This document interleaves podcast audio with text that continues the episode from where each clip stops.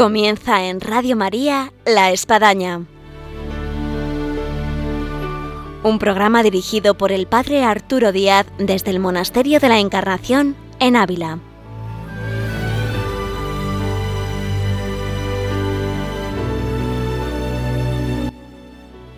Muy buenos días, bienvenidos a La Espadaña, les habla el Padre Arturo Díaz.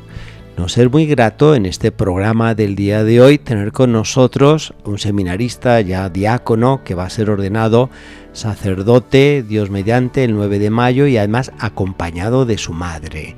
Y decimos que nos es muy grato porque a lo largo de la formación de los seminaristas, pues hay muchos seminaristas que vienen aquí por el monasterio de la Encarnación a pedir oraciones, adentrarse más en el mundo de los místicos, de Santa Teresa, de San Juan de la Cruz, y qué hermoso es el haberles visto ir creciendo en su vocación y llegar hasta el altar del Señor. Y es así como nosotros tenemos hoy con nosotros a Alejandro Ruiz Mateos y a su madre Lola, con los cuales vamos a poder conversar acerca de lo que supone la vocación y llegar al sacerdocio. Bienvenidos a la espadaña y ahora comenzamos.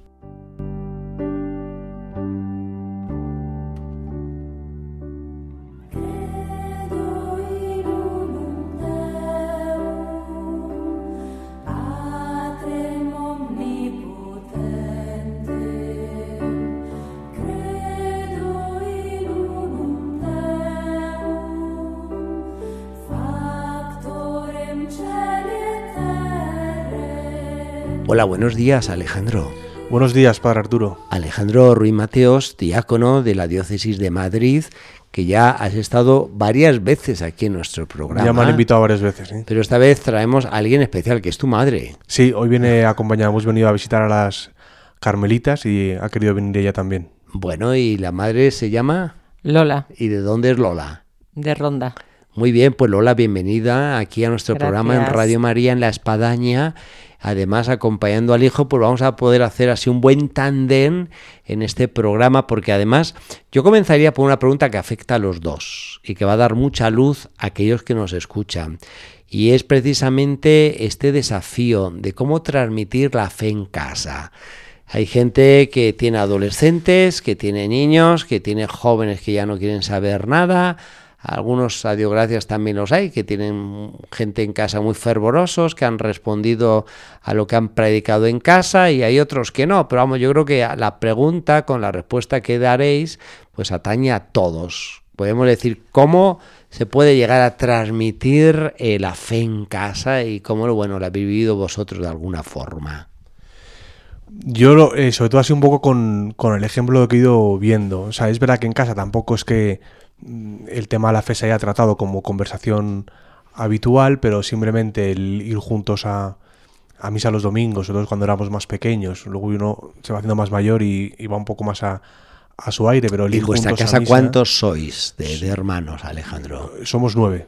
O sea, nueve. hijos, pues está bien, Lola, familia más que súper numerosa. Muy numerosa, sí. Y, y de esos nueve, Lola, ¿cuántos son chicos y cuántos son chicas? Chicos 5 y chicas 4. Pues casi empate. ¿eh? Si hubiese habido 10 ahí, ya empate casi. Casi, casi. Casi, casi. Muy bien.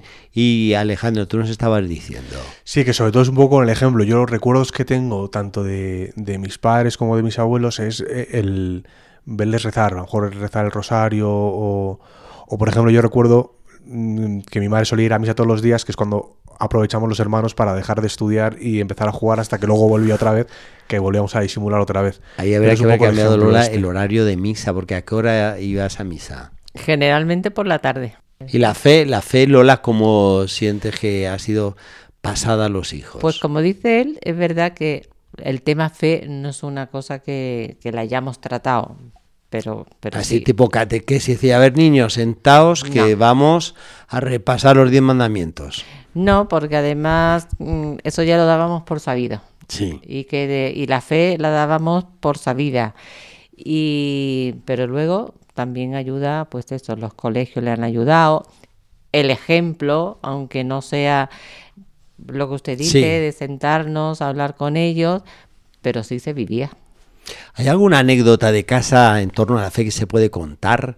A lo mejor eh, pues de una Semana Santa, de una peregrinación, de la visita a un santuario, eh, de un gran ejemplo donde alguien en cuaresma pues mm, fumaba y dejó de fumar, eh, de alguna que pues a lo mejor iba a turnos de adoración en la noche, en fin, no sé, de esas anécdotas que uno en el tiempo se acuerdan de, lo que era una transmisión y vivencia de fe. Yo lo que más recuerdo, más que un eh, anécdotas particulares, es eh, sí que yo creo que por la, las raíces andaluzas, la Semana Santa sí que se vivía con, con bastante intensidad, pues en procesiones, en eh, íbamos a Ronda, Andalucía siempre. La madre de Ronda y, el padre, padre de, nació en Rota, pero vivió casi toda su vida en Jerez. entonces también pertenecía a alguna hermandad. Andaluces de pura cepa. Sí. Y, entonces, eh, luego también la devoción al Perpetuo Socorro, que es muy de, de la familia. Eh, luego también mis abuelos, tanto maternos como paternos, también tenían, eran personas muy creyentes. Y entonces, el ejemplo, todo eso. O sea, al final, aunque no sea tema que se tratara directamente, sí que el ambiente se vivía que se vivía la fe, ¿no?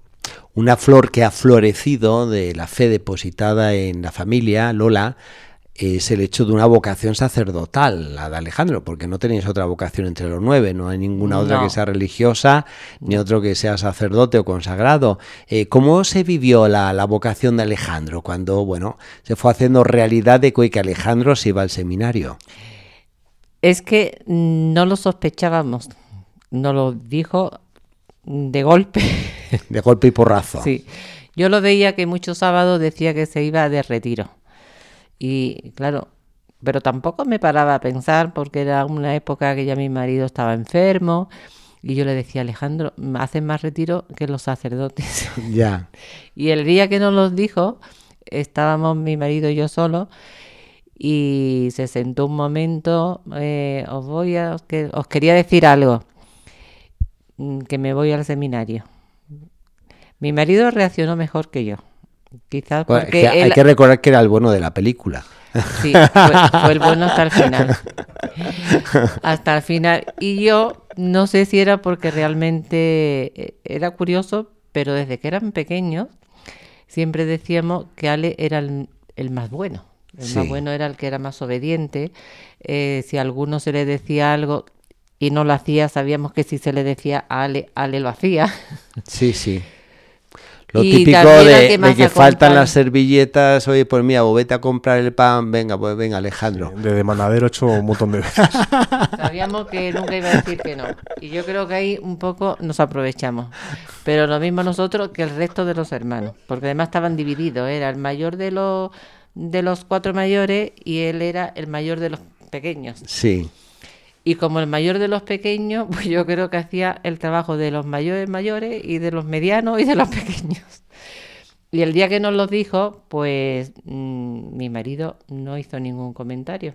Vamos, le pareció fenomenal. A mí me costó más. Quizás porque era el que sentía que te acompañaba más, que era más dócil. y pero bueno, ya después muy contenta, la verdad. Y en esa visión, eh, Alejandro, ¿tú cómo viste la vocación en casa? De lo que es, como estaba comentando tu madre, bueno, plantárselo a tus padres, la reacción de tus hermanos, en fin, es interesante. Sí, yo sabía, sabía que mal no les iba a parecer, que, les, que estarían contentos, pero sabía que de primeras no les iba a emocionar la idea por lo que ella dice, ¿no? Por un lado, porque como yo era un poco el que más estaba en casa, a lo mejor echaba una mano y demás, pues eso a ella le costaría. Y luego, por otro lado, que mi padre estaba enfermo y el que se encargaba también de llevar al médico, de no sé qué, también era yo. Entonces también, en ese sentido fue una decisión un poco complicada, ¿no? Por decir, bueno, irme justo ahora cuando mi padre está un poco más enfermo, a, mí me costó, ¿no? Porque podía tener un, uno puede tener un poco la sensación de, de bueno, pues estás mm, abandonando como una obligación casi moral, ¿no? De cuidar a tu padre por, por, por, otra que también importante, ¿no? Que es Porque de hecho tú entraste al seminario y tu padre luego cuando falleció. A, los dos años. A los dos años. Yo en segundo, sí. Y de hecho, yo me acuerdo que justo la habían operado y el, el día que entraba en el seminario la acaban de operar y la despedida de, bueno, me voy al seminario, la despedida hasta el domingo siguiente, vamos, que tampoco es demasiado, fue en el hospital. Y entonces hay eso, pero luego la reacción con el tiempo ha sido mm, buena, ¿no? Eh, porque es una familia creyente y siempre es una alegría. Creo que mis hermanas, se lo dijo a mi padre, que yo le dije que no se lo dijera, pero no se pudo callar. Entonces se lo dijo a mis hermanas y creo que mis hermanas se pusieron a llorar. Eso me ha contado mi padre, yo no, yo no estaba. Y mis hermanos, pues bien, los varones son menos expresivos, pero sé que contentos también. Ya, ahora es hermoso, Alejandro, y contemplamos a la luz de todo lo que se ha vivido y ya cercano a la ordenación el 9 de mayo, eh, ¿Cómo tú ves eh, todo este recorrido que has tenido en lo que supone la casa, colegio, universidad, eh, seminario? ¿Cómo encajan ciertas piezas de ese puzzle a lo mejor que en su momento pues no sabías, estaban por ahí sueltas?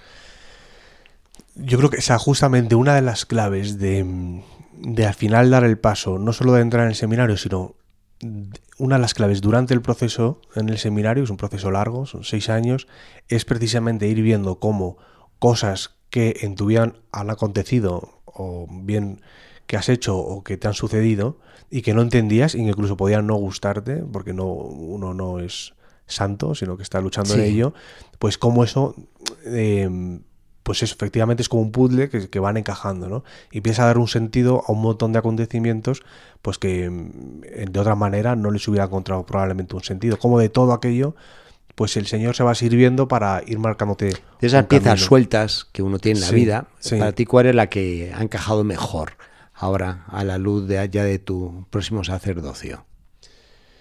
Uf, si tuviera que señalar una solo sería es como muy personal y sería un poco complicado de, de, exponer pero alguna hay no el digamos por decirlo así sin entrar mucho en detalle porque a veces sucede no de, de, gente que dice pues mira un cambio de colegio o sea me cambió no una misión que hice lo mío en ese sentido una misión. Sí una o sea, las misiones a, Haití con, usted. que compartimos. Que compartimos, que aquello fue una aventura total. que nos conocimos en el aeropuerto ya en el mismo avión casi. Que fue una pues aventura. Pues esa fue una de las piezas que encaja en el puzzle. Sí, sí, yo lo cuento, lo cuento bastante. Porque hay, además en esa hubo una conversación particular con usted en la habitación del, del hotel que fue determinante. Bueno, hay que contar a los oyentes también que, que bueno, fuimos a ayudar a Haití cuando el terremoto, hace 10 años, y no podíamos pasar a Haití con lo cual nos quedamos como dos, tres días en Santo Domingo en, espera de que lográsemos un pase a Haití.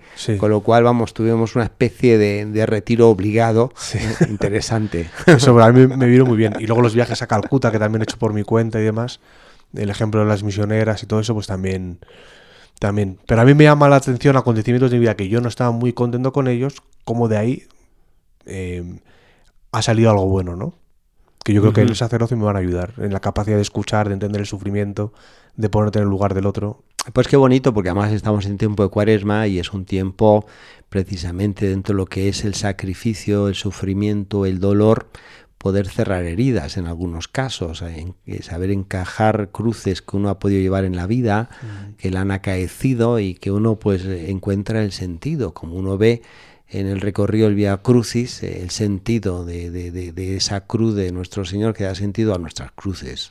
Sí, al final es, dar un sentido al sufrimiento, ¿no? Además, justamente ahora que está con eh, tan reciente todo el tema de la eutanasia y demás, ¿no? El dar un sentido a la vida y al sufrimiento y unirlo al sufrimiento de Cristo, dar un sentido redentor, un sentido de santificación, pues eh, es, lo esencial, vamos, por una parte del que cada uno coja su cruz, ¿no? Pues es eso.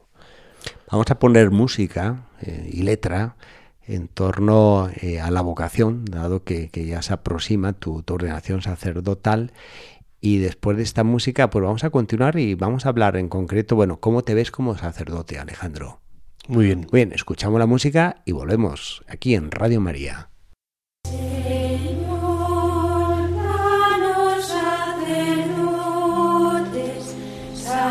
Para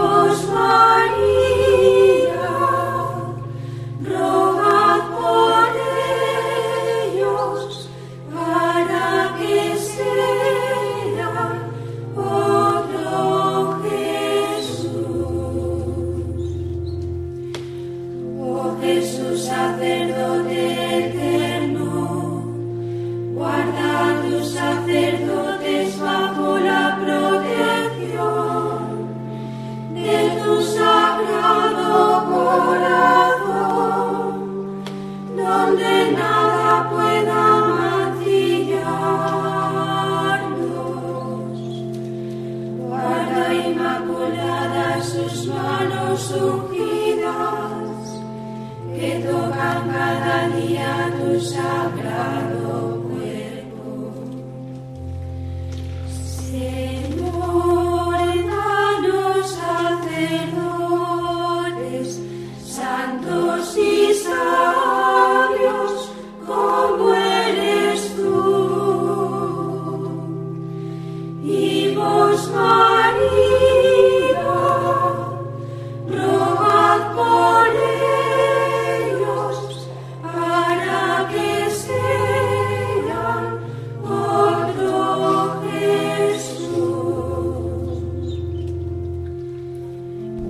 En La Espadaña, en Radio María, en esta mañana de viernes y estamos con Alejandro Ruiz Mateos, diácono de la Arquidiócesis de Madrid, ya próximo a ordenarse sacerdote, y viene acompañado de su madre, Lola, con la cual estamos teniendo una conversación muy interesante en torno a la transmisión de la fe en casa, a todo lo vivido, al surgir las vocaciones. Y antes de escuchar la música, yo preguntaba a Alejandro, ¿cómo te ves tú como sacerdote ahora que ya estás tocando el altar? Yo, cuando me imagino el futuro ya muy cercano, eh, me lo imagino con mucha sencillez. En la parroquia en la que el obispo me haya designado. ¿Tú ahora en qué parroquia estás ayudando en Nuestra Señora Europa, que está por el barrio de Arganzuela, cerca de Pirámides. Bueno, y una vez que tú eres sacerdote, em, ¿seguirás ahí? Este año en principio lo más seguro es que sí. Luego ya pues dependerá de las necesidades ¿no? de, la, de la diócesis, ya lo, donde sea y, muy cercano a la gente. Yo, pues, eh, es que no entiendo el sacerdocio de otra manera que, intentando buscar a los que están fuera, pero también cuidando mucho a los que están, a los que están dentro, ¿no? El hacer todo. Mi lema sacerdotal, que ya lo tengo decidido. ¿Cuál va a ser? Será de la del Evangelio de San Juan, de la oración sacerdotal, pro eis ego santifico me ¿no? Entonces, eh, todo por, por, ellos, ¿no? Muy eh, bien. Y entonces, eso, cerca de la gente, escuchando el acompañamiento individual, gastando el tiempo, básicamente. Cada diócesis tiene su intríngulis. Eh, en el caso de Madrid eh, hay que ver que es una diócesis que tiene una parte interesante de la sierra, de Guadarrama, Navacerrada, de, de pueblos todavía, ¿no? Sí, sí, sí. Eh, no sé hasta dónde casi rurales, pero hay zonas también, ¿no? Y luego, pues lógicamente, el gran centro urbano con todo lo que supone pues iglesias enclavadas ahí en, los barrios, eh, también en periferías, eh, en lugares muy clásicos, eh, muy, muy digamos históricos.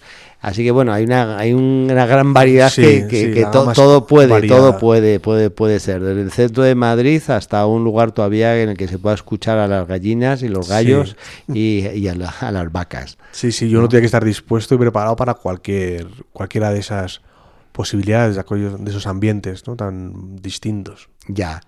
De, de, tus, de tus santos, te va a poner un poco más difícil. ¿no? Pues hay sacerdotes, ¿cuál, cuál, ¿cuál es el santo más preferido, que más te ha traído? Yo, sin duda, por San Juan Pablo II, por todo. Bueno, o sea, te vamos, tiras no solamente a sacerdote, sino a obispo, papa, muy bien. Sí, es que, es que tienen tanto que ver con la vocación y toda su vida están, me parece tan interesante. Luego también San Juan Bosco, también, por todo el tema de.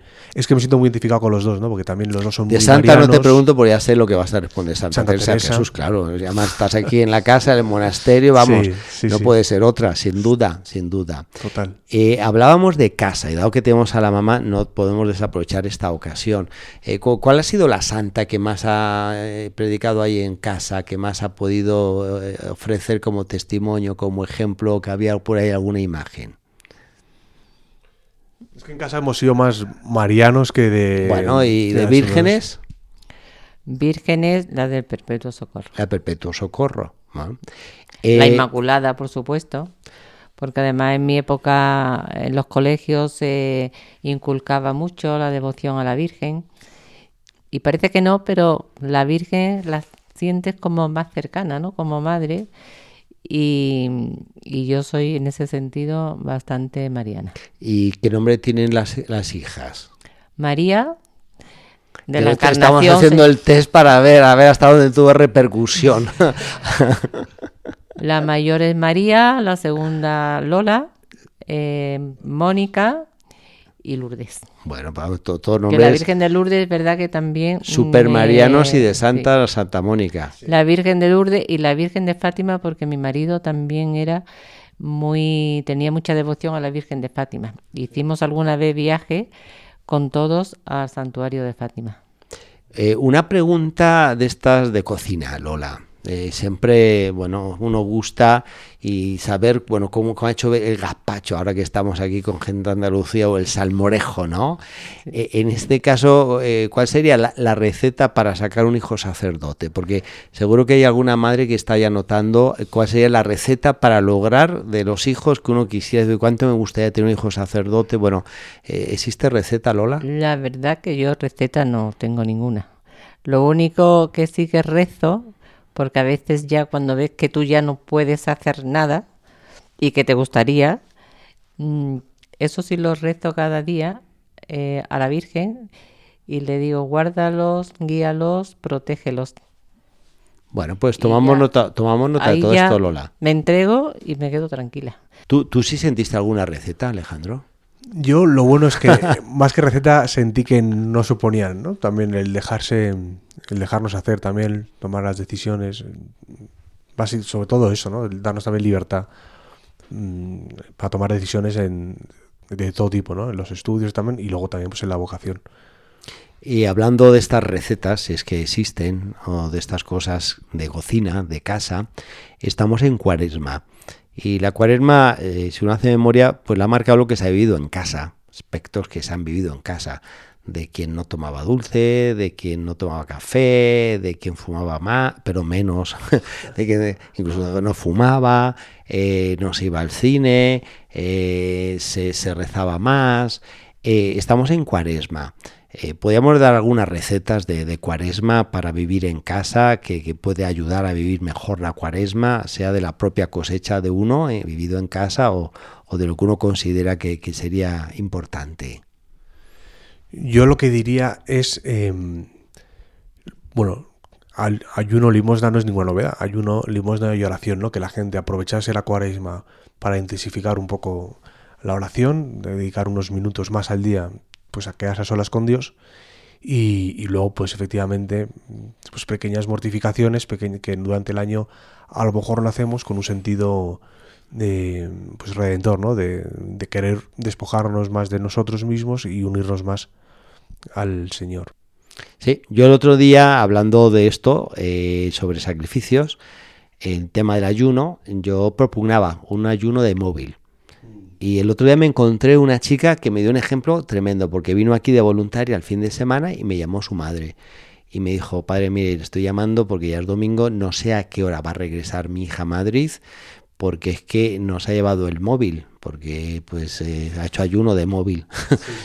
Entonces, hoy en día que vivimos tanto con el móvil, pues eh, imaginémonos, sea la madre como la hija, pues no, no hay móvil, así que pues no sé a qué hora llegaré, bueno, como tiempos atrás, que uno, bueno, intuía que pues ya llegaría porque no, no había como llamar por teléfono a casa, ¿no?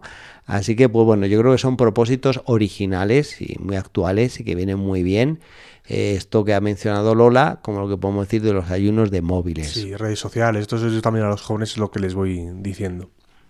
Pues vamos llegando ya, eh, no solamente ya a la recta de, tu sacerdocio Alejandro, que está el 9 de mayo, sino también de, la final de nuestro programa, pero no nos podemos ir sin que nos cuentes un poco eh, cómo se va a vivir ese 9 de mayo en la Catedral de la Almudena, cuántos sacerdotes vais a ser ordenados, qué ambiente hay entre vosotros, eh, bueno, qué expectativas tiene el cardenal Osoro, vuestros formadores, de los nuevos sacerdotes que, seréis eh, revestidos y ordenados. Mm. O sea, yo, mm, entre los formadores, y entiendo que también don Carlos, el cardenal, es la ilusión de que es un número amplio, ¿no? Porque junto con los del Redentoris Mater pues creo que seremos eh, 10, casi 18, prácticamente 19 los que seremos ordenados, a que la ilusión de que es un número mm, bien, bueno, comparado con otros años, y, luego se vivirá pues con pues, como una alegría, como una fiesta, ya la ordenación diaconal había,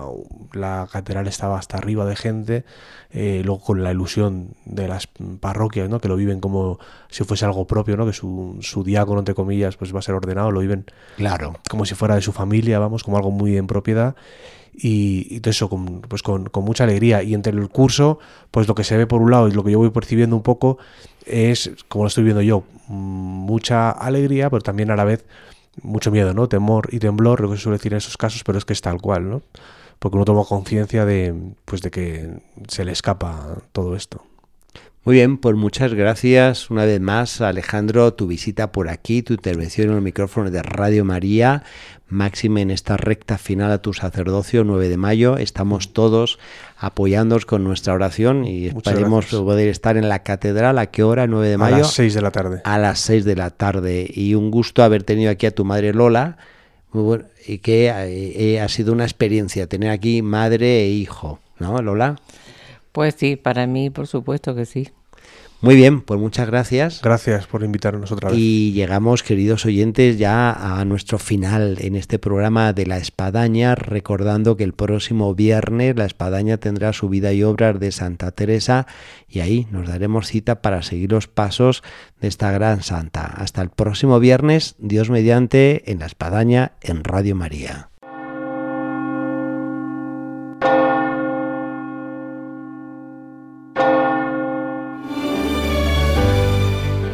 Han escuchado en Radio María La Espadaña, un programa que dirige el Padre Arturo Díaz desde el Monasterio de la Encarnación en Ávila.